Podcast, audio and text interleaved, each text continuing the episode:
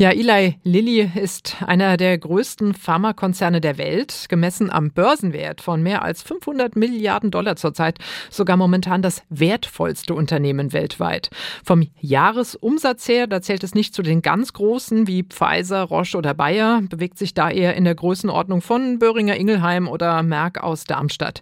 In den USA hat das Unternehmen seinen Sitz in Indianapolis, seinen Deutschlandsitz gar nicht weit von hier in Bad Homburg, sowie eine Produktion Produktion in Schleswig-Holstein. Es ist ein altes Unternehmen, bereits im 19. Jahrhundert gegründet und es hat sich einen Namen durch das erste Insulinpräparat gegen Diabetes gemacht, 1923, dann durch Prozac, das ist ein Antidepressivum, das ist eigentlich relativ bekannt, und nun durch Zepbound. Das ist eigentlich ein Diabetesmittel und für das hat Lilly jetzt gerade in den USA eine Zulassung als Abnehmspritze bekommen.